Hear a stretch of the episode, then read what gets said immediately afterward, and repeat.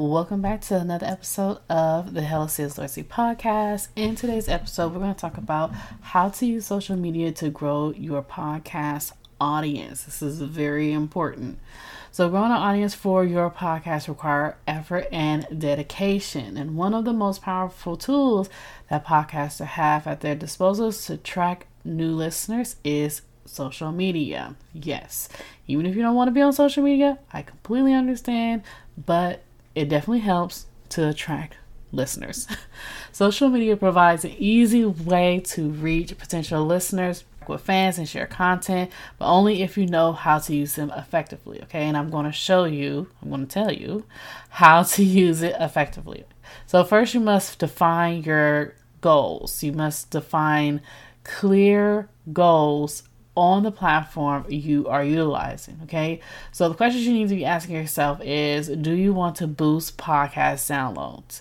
Do you need people to like share posts related to the show?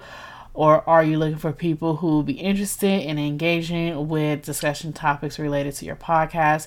So you want to think carefully about what the outcome you want from your efforts. This is really important in order to take the next step. Okay, so once you have established your goals, it's time to create the content to reach those goals effectively.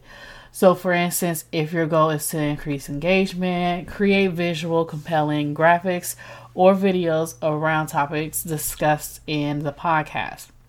So it will capture more attention than just writing a post alone. So, additionally, engaging with fans by asking questions related to the episode or topic, which will give them something tangible to respond back on. Okay, you can also start using hashtag campaigns or contests that encourage users to share their own stories and experience related to the podcast of uh, related to the episode of your show. This can help maintain interest over a long period of time without necessarily having to invest in creating new content every day. So, you definitely want to utilize this strategy. And then take advantage of the analytical tools that's on there. Have an analytical tool. Instagram have an analytical tool, Twitter, if you're using YouTube, you can actually use that to monitor to monitor the progress towards achieving your goals. So you can actually see what post is working, what post isn't working. It will definitely give you insights on how your audience is interacting with that particular post or your particular topic or post for your podcast episode. Okay. Taking advantage of social media platforms requires careful planning and experimentation. You always want to test things out, okay?